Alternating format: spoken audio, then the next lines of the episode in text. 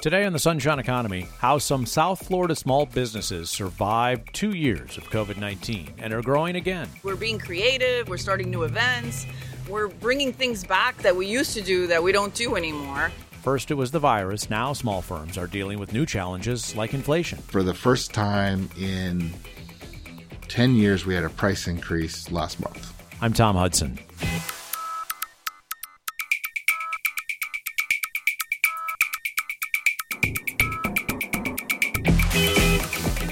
Small businesses employ about half of all workers in the region, making them an important driver of the economy. The way the Florida economy boomed right after the pandemic, we benefited significantly from all that. It's all next on the Sunshine Economy.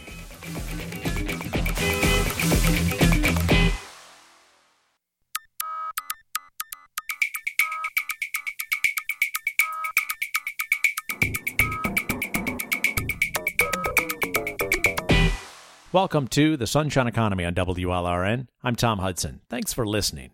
A singer from Canada helped bring Jamie Martis to South Florida. Hi, welcome to Timmins. This is my hometown. It's where I grew up.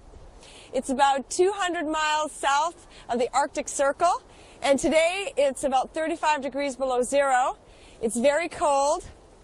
It was the late 1990s, and Martis was working setting up big concert stages and lighting rigs across the country. He spent a couple of months in Miami helping get ready for a big concert at Bayfront Park that was a network television special. And the star was one of the biggest country music singers at the time. Ladies and gentlemen, please welcome Shania Twain. The stage and lights were taken down eventually, but Martis came back and stayed in South Florida. Ten years ago, what started as a hobby in the back of his warehouse where he stored his stage lighting equipment began growing into a business, roasting coffee beans. The first business name was a nod to Martis's entertainment industry background. Center Stage Coffee. Back when I started roasting coffee, I didn't like Cuban coffee and I needed coffee like I had in California. So uh, I bought a small coffee roaster and hired someone to teach me how to roast coffee. Then he started selling the beans online through Amazon and eventually changed the name to Koffee Kult. Coffee with a K, Cult with a K. His early adoption of e commerce helped drive the company during the worst economic times of the COVID 19 pandemic. People were staying away from the office, shopping online, and still drinking coffee. 95% of Koffee Kult's sales were coming through Amazon for a time during the pandemic. Jesse Leon would have liked to have had any business during those early months of the pandemic two years ago. And we canceled so many, and then we just looked like, okay, in 2023 or 2022, things are going to get better. Let's just plan more events. She is one of three owners of Pandora Events, which describes itself as a powerhouse lesbian event production company. We were just sitting around, you know, hoping you know, things would change. And now we're starting to see it just, you know, especially here in our state. I mean, I, I compared to other states, this has been open a long time. Florida was one of the first states to reopen after the unprecedented measures taken beginning two years ago this month. On March 17, 2020, Governor Ron DeSantis ordered all bars and nightclubs closed to help slow the spread of COVID 19. Restaurants were first ordered to limit the number of diners to half their capacity. That same day, Miami Dade County asked restaurants to close, except for takeout and delivery orders. Other local governments would follow. Events were canceled, and Leon's business came to a halt. So did Rosanna Bermejo's business. She started a personal wellness center in 2010 in what she called a little cave of an office at the University of Miami Hospital. She left that space at the end of 2019, just as she was beginning to hear about some virus in China. I remember being on December break when my son starts telling me, Mom, there's some virus in China. I'm like, What? I I don't have a lot of time to, to I mean, I know what's going on, but I don't have a lot of time to dig in and, and, and follow it. And, and so I kept going. She had just opened the Coral Gables location of her company, Med Aesthetics Miami. Two days after closing bars, Governor DeSantis issued another executive order, this one stopping all elective medical procedures with the goal of having hospital capacity to treat COVID 19 patients. When the pandemic hit us at the end of March, it was, I was like, oh my God, what are we going to do now? You know, two months and a half closed. Uh, we have employees. We had to get rid of some employees. She was scrambling for workers when business not only reopened, but business boomed with pent up demand by customers who had been saving money and getting COVID 19 stimulus checks. Brian Parento is experiencing the same sharp pandemic rebound in his business. This year might be our best year ever. He's part owner of Drink Bar and Lounge and Tulio's Tacos and Tequila Bar. Both are in Wilton Manors. He credits one of the universal drivers of business in Florida, especially this time of year, the weather, and pandemic exhaustion. Business as of lately has been has been better than usual. Um, I think a lot of it has to do with an influx of uh, new people living here. People are kind of maybe fed up or tired of the winters, and then you pack a little COVID on top of that, and no outdoor seating, and uh, I think you uh, you want to move south. That's affected us, you know, positively. This quartet of small business owners represent different industries, but they are among the bedrock of the South Florida economy. Small companies. About one out of every five people working in South Florida work for a small company. We're talking very small, less than 20 workers. Half of all the workers in the region work for companies with less than 500 workers. And those working at these small companies tend to be paid less. Before the pandemic, workers at very small firms were making 83 cents for every dollar made by someone working for a big company with more than 500 workers. A year ago, despite the rapid economic rebound, very small company workers had fallen further behind, making just 61 cents for every dollar in average monthly earnings by big company employees. We'll hear more from this group of small business owners about how they've navigated the pandemic and are dealing now with new challenges like looking for employees and inflation. You're listening to The Sunshine Economy on WLRN. I'm Tom Hudson. Stay in touch with us via email. Send us a note, sunshineeconomy at WLRNnews.org. Our email address is sunshineeconomy at WLRNnews.org. Each Monday, we examine the stories and hear voices of people shaping South Florida's economy. Listen for the BBC NewsHour Tuesdays through Fridays at 9 a.m. to hear stories and voices from around the globe. Still to come, inflation heating up for a coffee roaster. For the first time in 10 years, we had a price increase last month.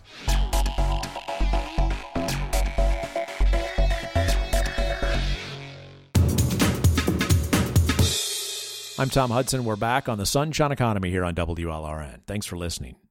Jamie Martis has spent more than a half million dollars on new equipment for his small business during the two years of the pandemic. He owns Koffee Kult, a small coffee roaster in Hollywood. On the day we visited in late February, his newest purchase, which he paid cash for, was a coffee grinder that can grind 1,500 pounds of beans an hour. And it was sitting idle. It hadn't even been set up. It was so new. What does this new grinder, in terms of financial investment, represent to you? $140,000. We own everything in our building. So, an investment of $140,000, what does that represent to you in terms of making that decision to make that kind of commitment?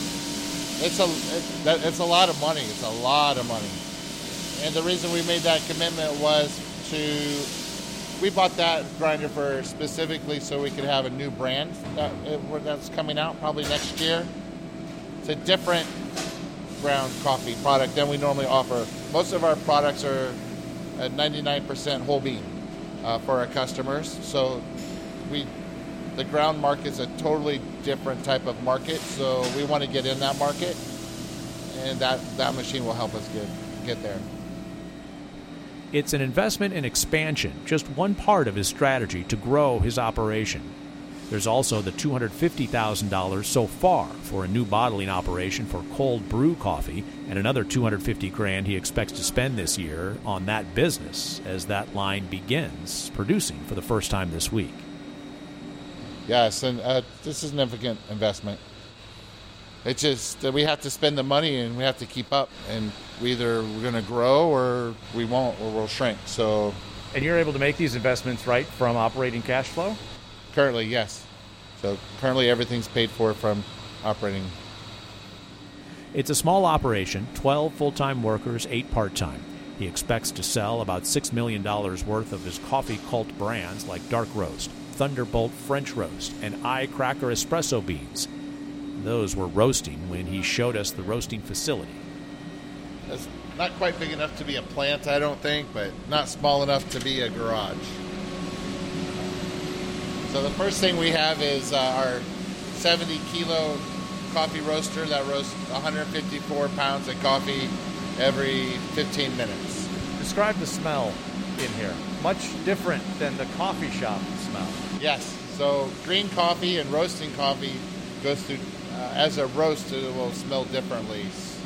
So it, I, I personally think roasted coffee, fresh roasted coffee, smells like warm baked cookies, which is awesome.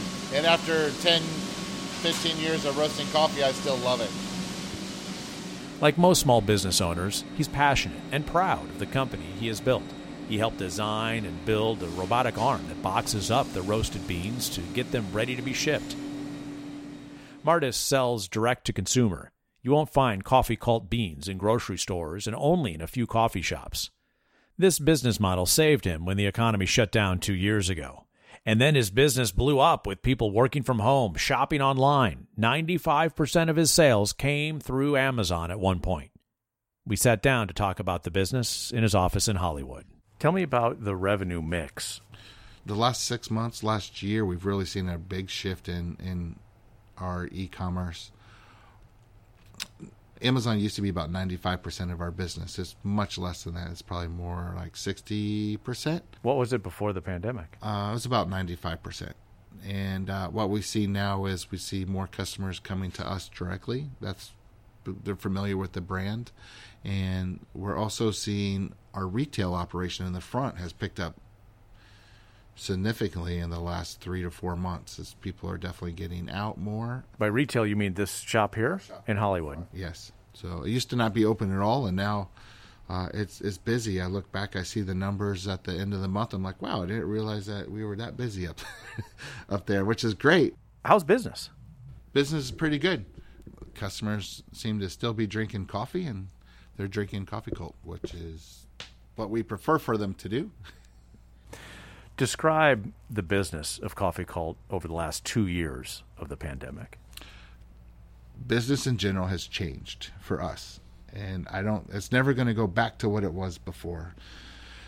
We've seen our shipping costs of a container of coffee from Brazil. We've seen we used to pay sixteen hundred dollars from Brazil to New Jersey. So it basically goes from Brazil to New Jersey and then go on the train to Jacksonville to us is, is the normal coffee route. Um, that used to be sixteen hundred dollars during the pan- last eight months of the pandemic. It was about twenty five hundred dollars, between twenty four hundred and twenty eight hundred dollars, and uh, this year, starting January first, is six thousand. That's a huge increase in the cost of goods to to the to us, and then the, it has to be go to the customer, and we're seeing the same, very similar with other coffee destinations or exporters as well. Some are not as bad, some are are worse. Uh, but that's just one example of, of things that we've seen. We've also seen products like bags harder to get, a lot more difficult. So if we have the coffee but no bags, that that's a a, a problem as well. And bag bag pricing has increased from 37 cents to 57 cents. So it's it's a significance, and it's just 57 cents. But 57 cents times 10,000 winds up uh, being a chunk of change, and then uh, the shipping cost six thousand dollars to ship a container of coffee isn't huge, but that goes that goes to the overall price of, of, of the product. So everything adds up. You've clearly seen your input costs increase, in some cases significantly, that shipping cost, which goes right into the cost of the coffee. What about on the demand side? Demand side during COVID, wa- people were staying at home. They had to stay at home. We had lockdown orders, and they were ordering products online like they were going out of style. so a lot of our capital investment came from from being able to sell online during the pandemic. Uh, the buying trends we've seen customers things are starting to open back up, so we're seeing a reduction in that which was a we expected that. Uh, thank goodness. I don't know if we could have kept up at those those those speeds forever. Uh, so a little break is is okay. Uh, uh we're seeing uh, different trends. Uh, one thing with our e-commerce is we do a lot of analytics. We know a lot about our customers' purchasing behavior, and we know what days of the week they like to purchase products and things of that sort, and what times of the month. And uh, we're seeing a lot of that change. So uh, some of that's because some people are like doing half schedules at their office where they're staying home, and it's just changed. It's everything has changed. It's it's all different, which is exciting, but also challenging at the same time. How has the business grown during the pandemic? With people staying home, uh, we definitely saw a increase in sales of folks drinking coffee at the at their house instead of the office. How big? So at one point we it was 150 percent annual increase. Annual increase. You had more than doubled. Yeah. Your revenue. Yes. Wow. Is that sustainable? Has it been sustainable? I think we still see about 45 percent, which we maintained, eh, which is okay with us. We didn't ever really wanted to run it that hard anyway. 45% annual revenue growth is what you're expecting to come out of the exponential growth that you experienced right after the beginning of the pandemic. That's substantial. How are you managing that? How are you able to keep up with that? Technology. How so? Uh, with building our robots in production, with automation, production automation, the labels, the uh, robots putting coffee in bags, uh, being more organized. Organization is key. If you're not organized, it's really hard to run an effective business. Uh, we have our own app that we created in house internally for our, our tracking, our ordering process. That's not a consumer app. That's, That's your own internal, internal app. app. So, so you can go on your smartphone and figure out how efficient the roaster is running today. Right. I can tell you how many how many batches it's ran today, how many it ran yesterday, compared to last week, compared to last month, to how much coffee inventory we have. So every time uh, we roast, uh, the program knows the roaster roasted 154 pounds of coffee, so it removes it from our inventory. Uh, it gives us alerts when we're getting low on, on different types of inventory. It also tracks the products of where they are and uh, what we have ordered and what is what what should be coming in and what should be going out. Jamie, with the increase in cost of goods that you described, uh, shipping costs, increased cost of bags, for instance, how elastic are those customer prices? Are those consumer prices that you're able to uh, get customers, convert customers, keep customers? And it's a very interesting question of uh, price uh, pricing and customers, and we've been we we as a company we're eating a lot of the the cost for a while, and because we wanted we didn't want to disrupt disrupt the pricing for the customer because we knew that customers that no one wants to pay more money. We don't want to pay more money for the bags either, or shipping, or or whatever project it is. But we wanted to do our best to keep our prices the same. And for the first time in 10 years, we had a price increase last month. Tell me about that decision. What what was that like to walk up to that and what ultimately led you to say I need to raise prices? Margins. There's basically no margin. We were making no money or losing money on Amazon by and it was not Amazon's it's no one's fault. It's just the price we were at twenty four ninety nine for a thirty two ounce dark roast bag of coffee for ten almost ten years, and uh, those prices had to go up. Your net income on that twenty five dollar bag of coffee was essentially zero. It used to be eight, and it was like zero. It was eight dollars. It was what we used ten years ago, and now, now if it's two to four, we'd be happy. So margins have definitely gone down. You can uh, make up for some of that on volume, but yes, you got to have a substantial increase in volume if you're seeing that margin drop by more than 50, 60, 70%. Correct. So Amazon took a lot of that margin away from us um, with increased fees, and everything goes up. That's just how it goes. But pricing, we're not increasing with those fees, and then with uh, the cost of goods sold from products uh, or for our products uh, in the last year, basically, it, it, it, we had to do it. How about the grocery market? Is that a market you want to get into? No, the grocery market is not for us. And why is that? Not currently. So, uh, not currently. The, quick, quickly adding that. Yes. Yeah. So, uh, as I don't want to ever say never in business, sure. but I can tell you that uh, the grocery market is very competitive for coffee. You'll see the coffee aisle grow and a bunch of coffees there, and then you'll see it shrink. And the reason for that is because a lot of people will want in the grocery business, and then they realize it's very price competitive there. Eh, you're more likely to sell because you have a better price than a better product sitting on the shelf. Uh, so uh, our customer, we don't want to compete with that. That's Koffee Kult owner Jamie Martis speaking with us in his office in Hollywood. The company received $100,000 from the first Paycheck Protection Plan program. Three fourths of it went to keep 11 workers employed and paid. Since then, he's had to raise pay to at least $20 an hour, started a 401k employee retirement plan, and added health insurance. The company pays 75% of the employee's health care premium. This is the Sunshine Economy on WLRN. I'm Tom Hudson. Check out the podcast of this program and all of our programs by searching Sunshine Economy on your favorite podcast app. Still to come on this program, the rapid rebound for a personal wellness care company. The way the Florida economy boomed right after the pandemic, we benefited significantly from all that.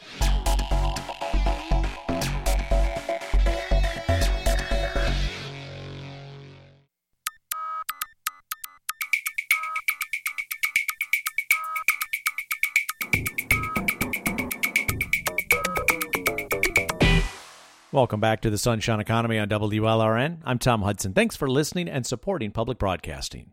We're hearing from a quartet of small business owners across South Florida. They represent different industries that were impacted differently by the pandemic of the past two years. Yet each of them survived with the help of emergency government COVID grants and are growing again.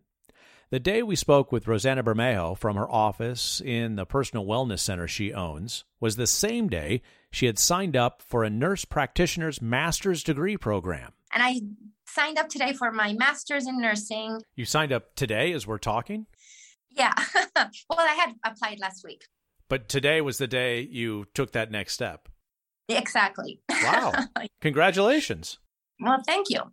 She's continuing her education as she continues growing her small company, Med Aesthetics Miami. It has two locations, and now Bermejo is planning on opening a third even as she goes back to school.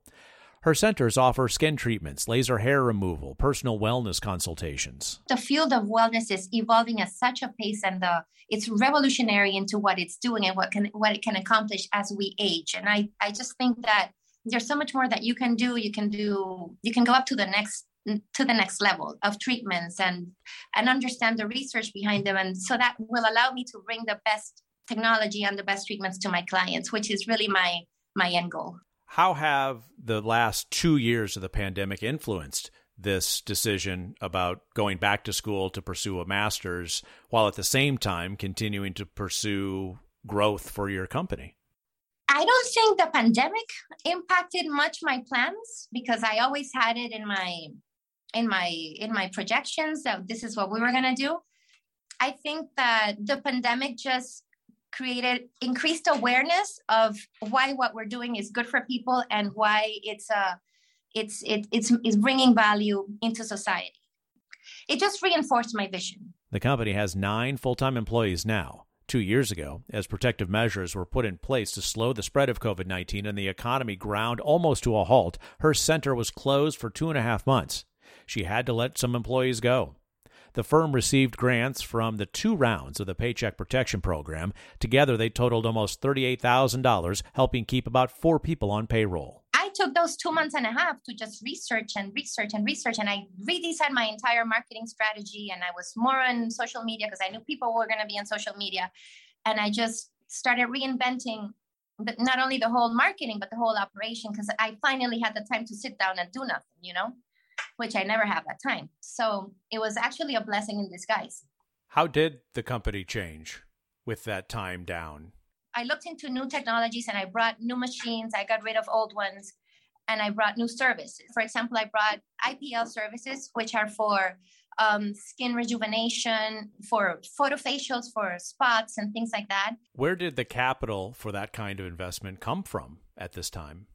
We knew we had to expand, so we already had um, we already had a few uh, lenders in place signed up for. We already had money signed that we were we had, you know. And those lenders stuck with you? They stuck with me because I had been with them for 10 years. So they knew me. Right when the pandemic hit, I called one of them. I'm like, "Hey, I don't know what's going to happen. I need you to lend me more because this is a pandemic. We don't know what's going on." So they they came to me and they gave me a check. And so I just kept going. Are you financing the growth through the loans or are you able to finance it through some of your revenue as well? That's a tricky question. Um, I I think both. You know, I think we do through both. How have the economics of personal health and wellness changed because of the pandemic?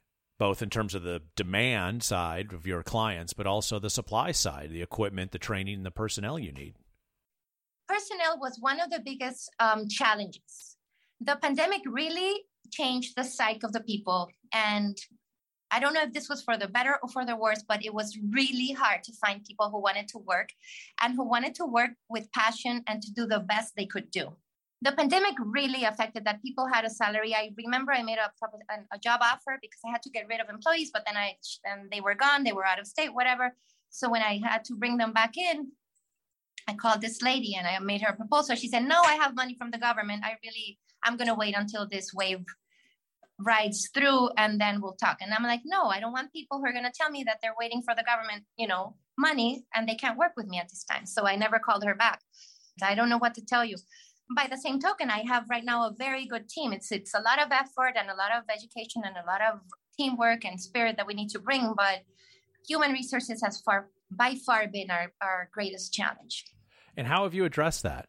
Uh, you're not unique in that aspect. It's certainly not only in the healthcare business, it's in the hospitality business. It's across the board. Every industry has been experiencing this. I don't really know how I managed to survive that. Is it over then? If you've survived it, do you, do you sense that that uh, that challenge has been addressed? No, it's better, but it's not over. It, it, people are starting to need a little more more money to work or whatever the reason the motivation is but it's better but it's not over the challenge is still there And I just called people in all the time and I had to rotate them and be on top of them and, and the quality of their treatment that they did. And if they were not there, I had to do the treatment. One of the good things, one of the reasons why I decided that I wanted to know everything I did in this company is because that way I can manage and I control. I would get people telling hey, Rosanna, I can't work tomorrow and I'm done. I'm not coming back. So they would leave me a portfolio of clients the next day with nobody to take care of them. And guess who had to take care of them? It would be me. So thankfully, I knew what to do and I knew how to take care of people, and we just kept going, and I we just we're here, we're still here. Here, growing and going back to school.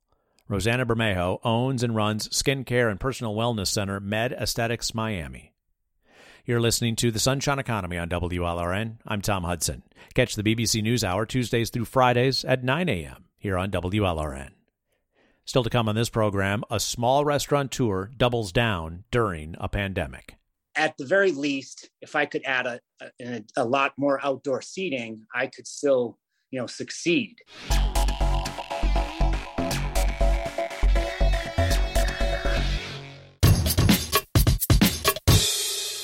I'm Tom Hudson. This is the Sunshine Economy on WLRN. Thanks for listening. Next week will be two years when bars in Florida could not open for business. Business as usual was over because of COVID 19. Brian Parento remembers that day. Fully closed. So there was nothing we could do. We had no idea when we were going to reopen. He owns Drink Bar and Lounge in Wilton Manors. It would be closed for more than three months. His business received its first Paycheck Protection Program loan of almost $100,000 to pay paychecks of 20 people. Then we reopened in July. It was hard as heck. We weren't allowed to serve at the bar. We needed six feet spacing. You were only allowed 50% capacity. You could not stay open past 10 p.m. And code enforcement, they were out in full force. In fact, Parento said code enforcement officers visited the bar several times after it reopened with the COVID 19 restrictions in place. Oftentimes, the reason was because someone passing by complained that people were sitting at the bar, which was against regulations at that time, and Drink has a large bar. So it looked very, very weird. It felt really weird and it felt like it was just not right with nobody at the bar and just tables around the bar seated. Sure, it was open again, but it didn't have the same atmosphere. So Parento had an idea. We went out and we purchased a bunch of mannequins. And we we set these mannequins up and we had the staff come in and we said, All right, guys, dress these guys up, you know, any way you want. The bar was open at half capacity and serving drinks, but no one could actually sit at the bar except the mannequins. And we dressed these guys and everyone looked so funny and we sat them around the bar and it was crazy like if you were sitting there having a drink out of your peripheral it looked like there was people sitting at the bar so realistic from a distance that code enforcement officers were called a few times to check. Code enforcement would show up and like hey we heard you're serving customers at the bar. And we said yeah yeah these are our customers. There were a bunch of mannequins and we would put fake drinks in front of them. Those drinks were fake but customers were returning. Eventually, bars and restaurants could reopen without restrictions, and Parento was ready with his second business, Tulio's Tacos and Tequila Bar, only about 1,000 feet away from Drink. It was a very uh, risky time, a lot of uh, anxiety. Um, you know, so when COVID hit, I was probably six months into the construction and build out of the uh, Mexican restaurant. So I did definitely pause it you know, for about a month or two during the height of COVID, call it March, April, May, uh, while everything was pretty much shut down. But, you know, I, I, felt like abandoning that project would have been the right thing to do. So I, I kind of pushed forward and I, I took into consideration, you know, people's, you know, opinions, you know, health issues and stuff. So I felt like at the very least, if I could add a, a, a, lot more outdoor seating, I could still, you know, succeed. And being that I'm um, on a corner, there's a large amount of sidewalk that's actually owned by the city, and they told me I was allowed to uh, put some tables out there. So I, I basically expanded my footprint. What used to be, you know, call it, I'm not sure, but 10 tables outside became 30 tables outside. Did that save the business plan? absolutely did.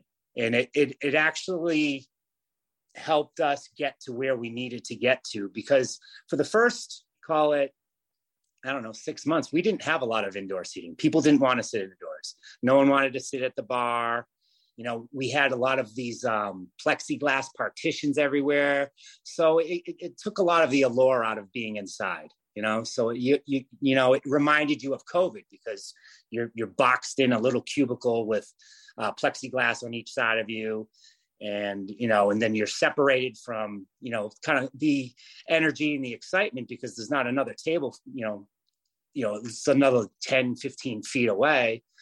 So the inside was a bit dull but on the outside that's where we made up for it. So we had like a lot of fun. We could put the tables a little closer. People felt a little more relaxed. You know people seemed happier outside as well. And that has continued. We, I mean, we still do out indoor seating, but everyone, our outdoor fills up first, and then the indoors. Weather notwithstanding, which is terrific this time of year, of course, do you think that that is partially because of the pandemic, because of COVID precautions that people are still willing to take?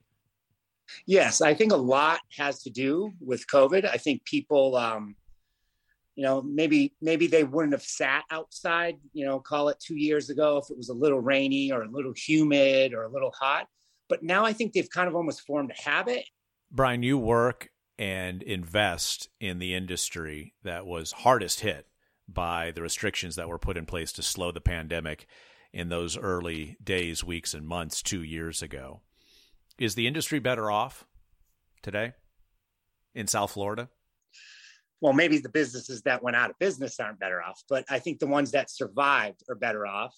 Maybe the ones that fell off, maybe they needed to fall off. Maybe they uh, they didn't have what it takes. They didn't have the right business model, or maybe just bad timing. gives the you know owners of those places time to reset and maybe regroup. But I think we're better off. I think that being more health conscious, I think increasing outdoor seating is is always been a great thing, but I think it's even better now. I think that cities and uh, counties have loosened up um, on the amount of outdoor seating. Before you you weren't allowed to encroach in sidewalks, you weren't allowed to encroach city property. Now they allow you to do that. Like where our restaurant is, we're on uh, a city sidewalk, and we have tables on the sidewalk, and the city is you know very good with that. There and which is great. You know the city's working with us. Prior to COVID, we were not allowed to be there. At the same time as the COVID economic rebound, the restaurant rebound continues you're dealing with two other big forces in this regional economy, certainly. One is inflation, and the other one is a real labor shortage. How are you dealing on your cost structure with inflationary pressures? So, yeah, inflation's uh, real tricky because there's only so much you can raise the price of your food or your beverages. I mean, we've raised prices, not a lot, but a little but you know we just go for, we move forward and we give the best possible customer service. So as opposed to you know maybe doing one and a half tables a night you know we do two and a half tables a night per server to you know get that extra push in.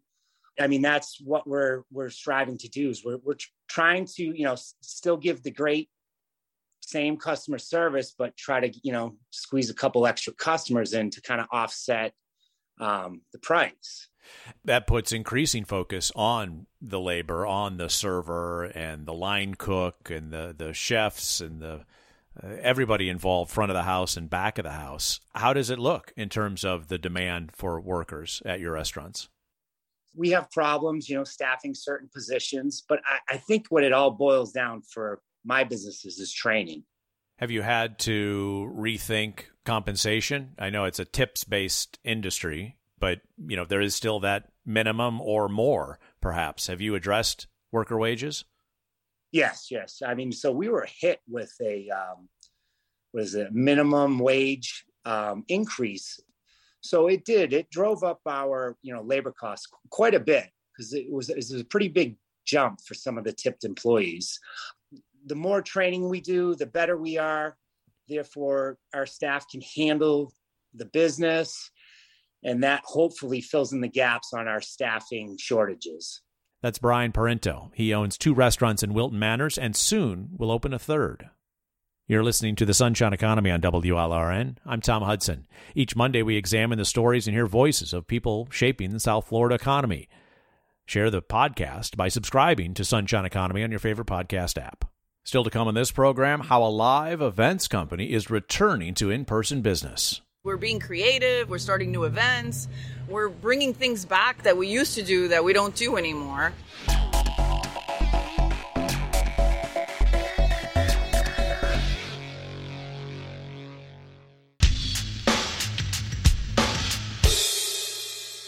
I'm Tom Hudson. This is the Sunshine Economy on WLRN. Thanks for listening. When the COVID 19 pandemic hit two years ago, Jesse Leone was already working from home, but her business came to a stop. She's one of three owners of Pandora Events. It produces lesbian events in South Florida and Orlando. She didn't start out working in the events industry, though. She was an insurance adjuster working on claims that were reopened a few years after Hurricane Andrew waylaid parts of Dade County in 1992. Producing events was just a side job at the time it started as a hobby, and uh, we we had an event. It was needed in our community back then, uh, the LGBTQ com- community. There was no lesbians events, and we did one, and we got like 400 women to show up. Remember how I said Leone did not need to get used to working from home when the pandemic hit?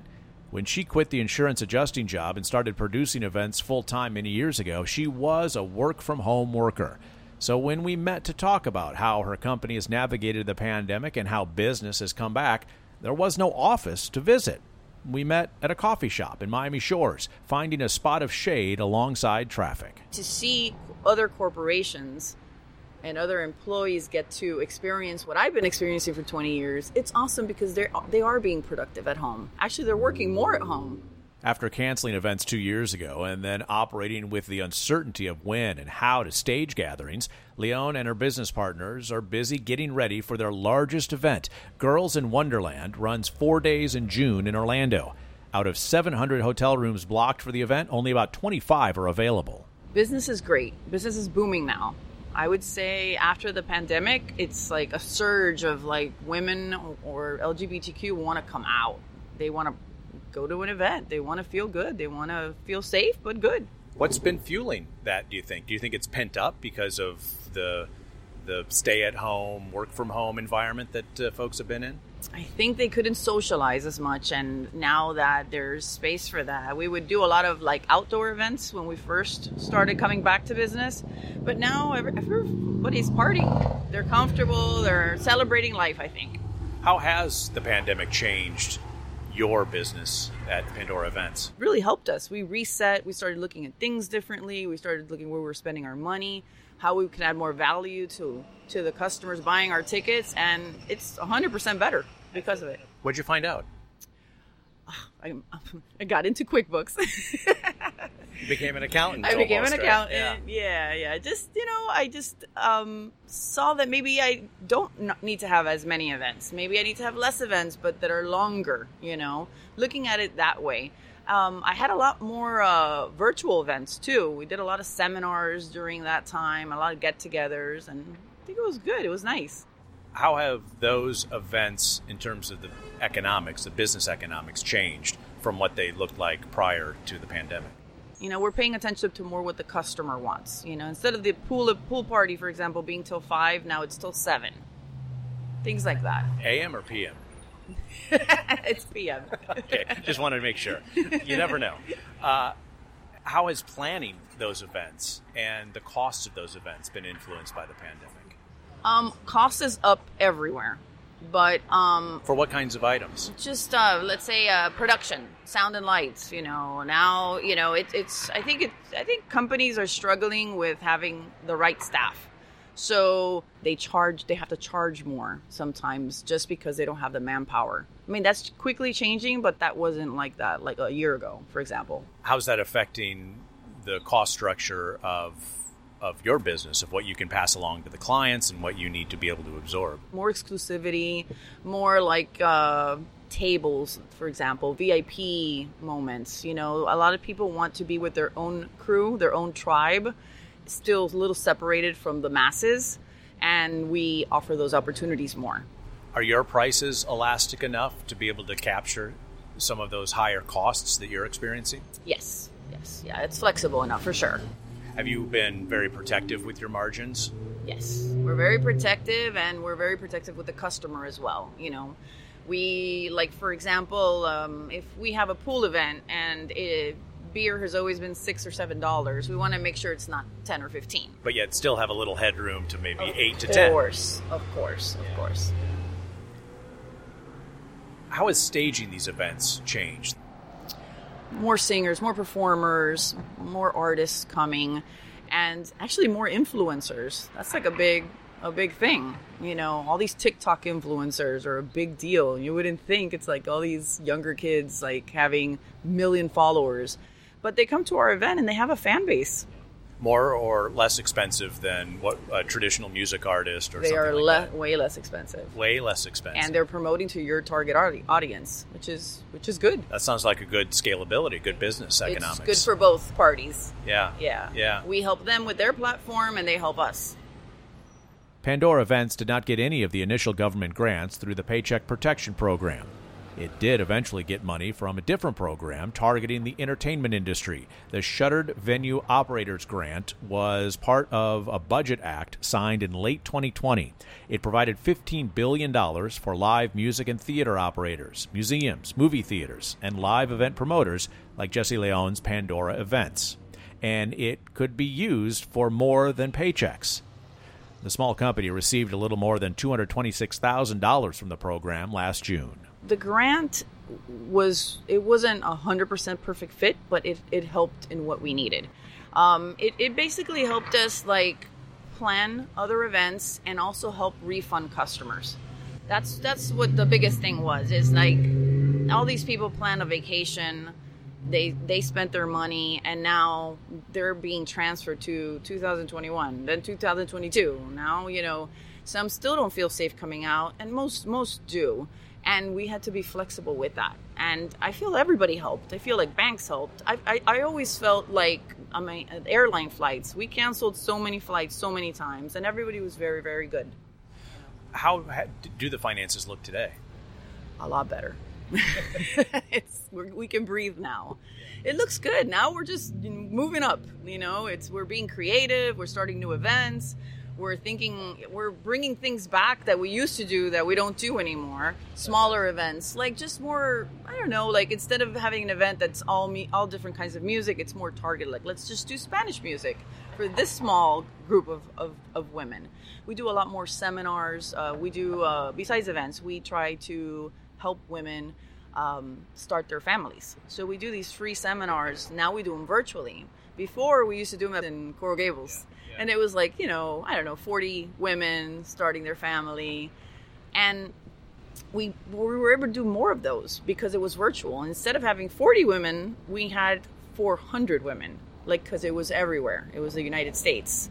How has the market appetite changed because of the pandemic?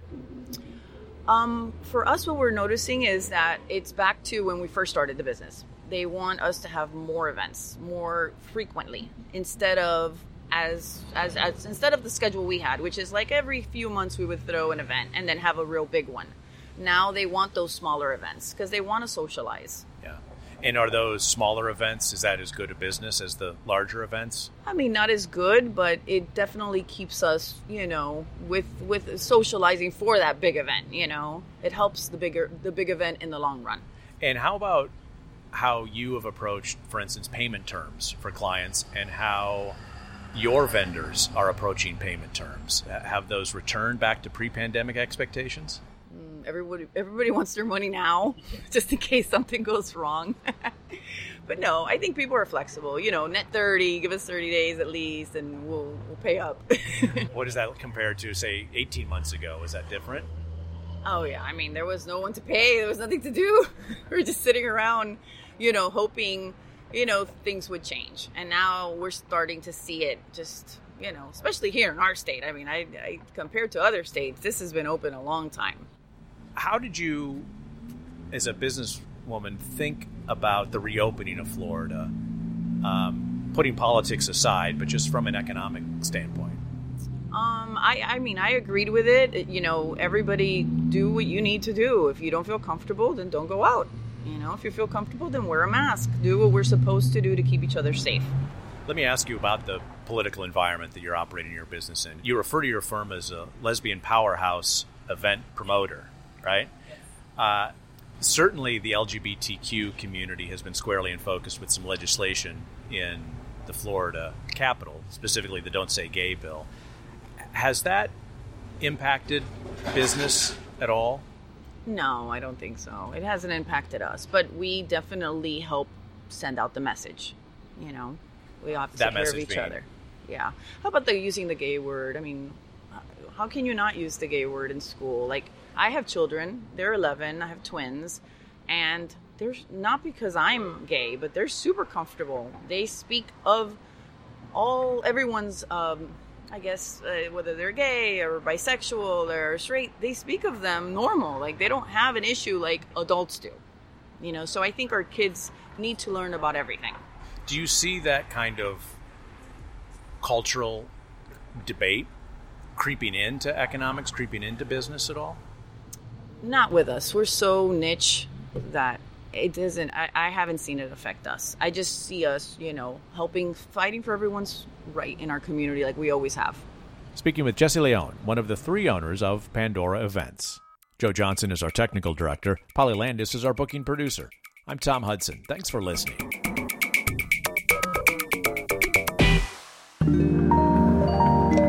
Wlrn public media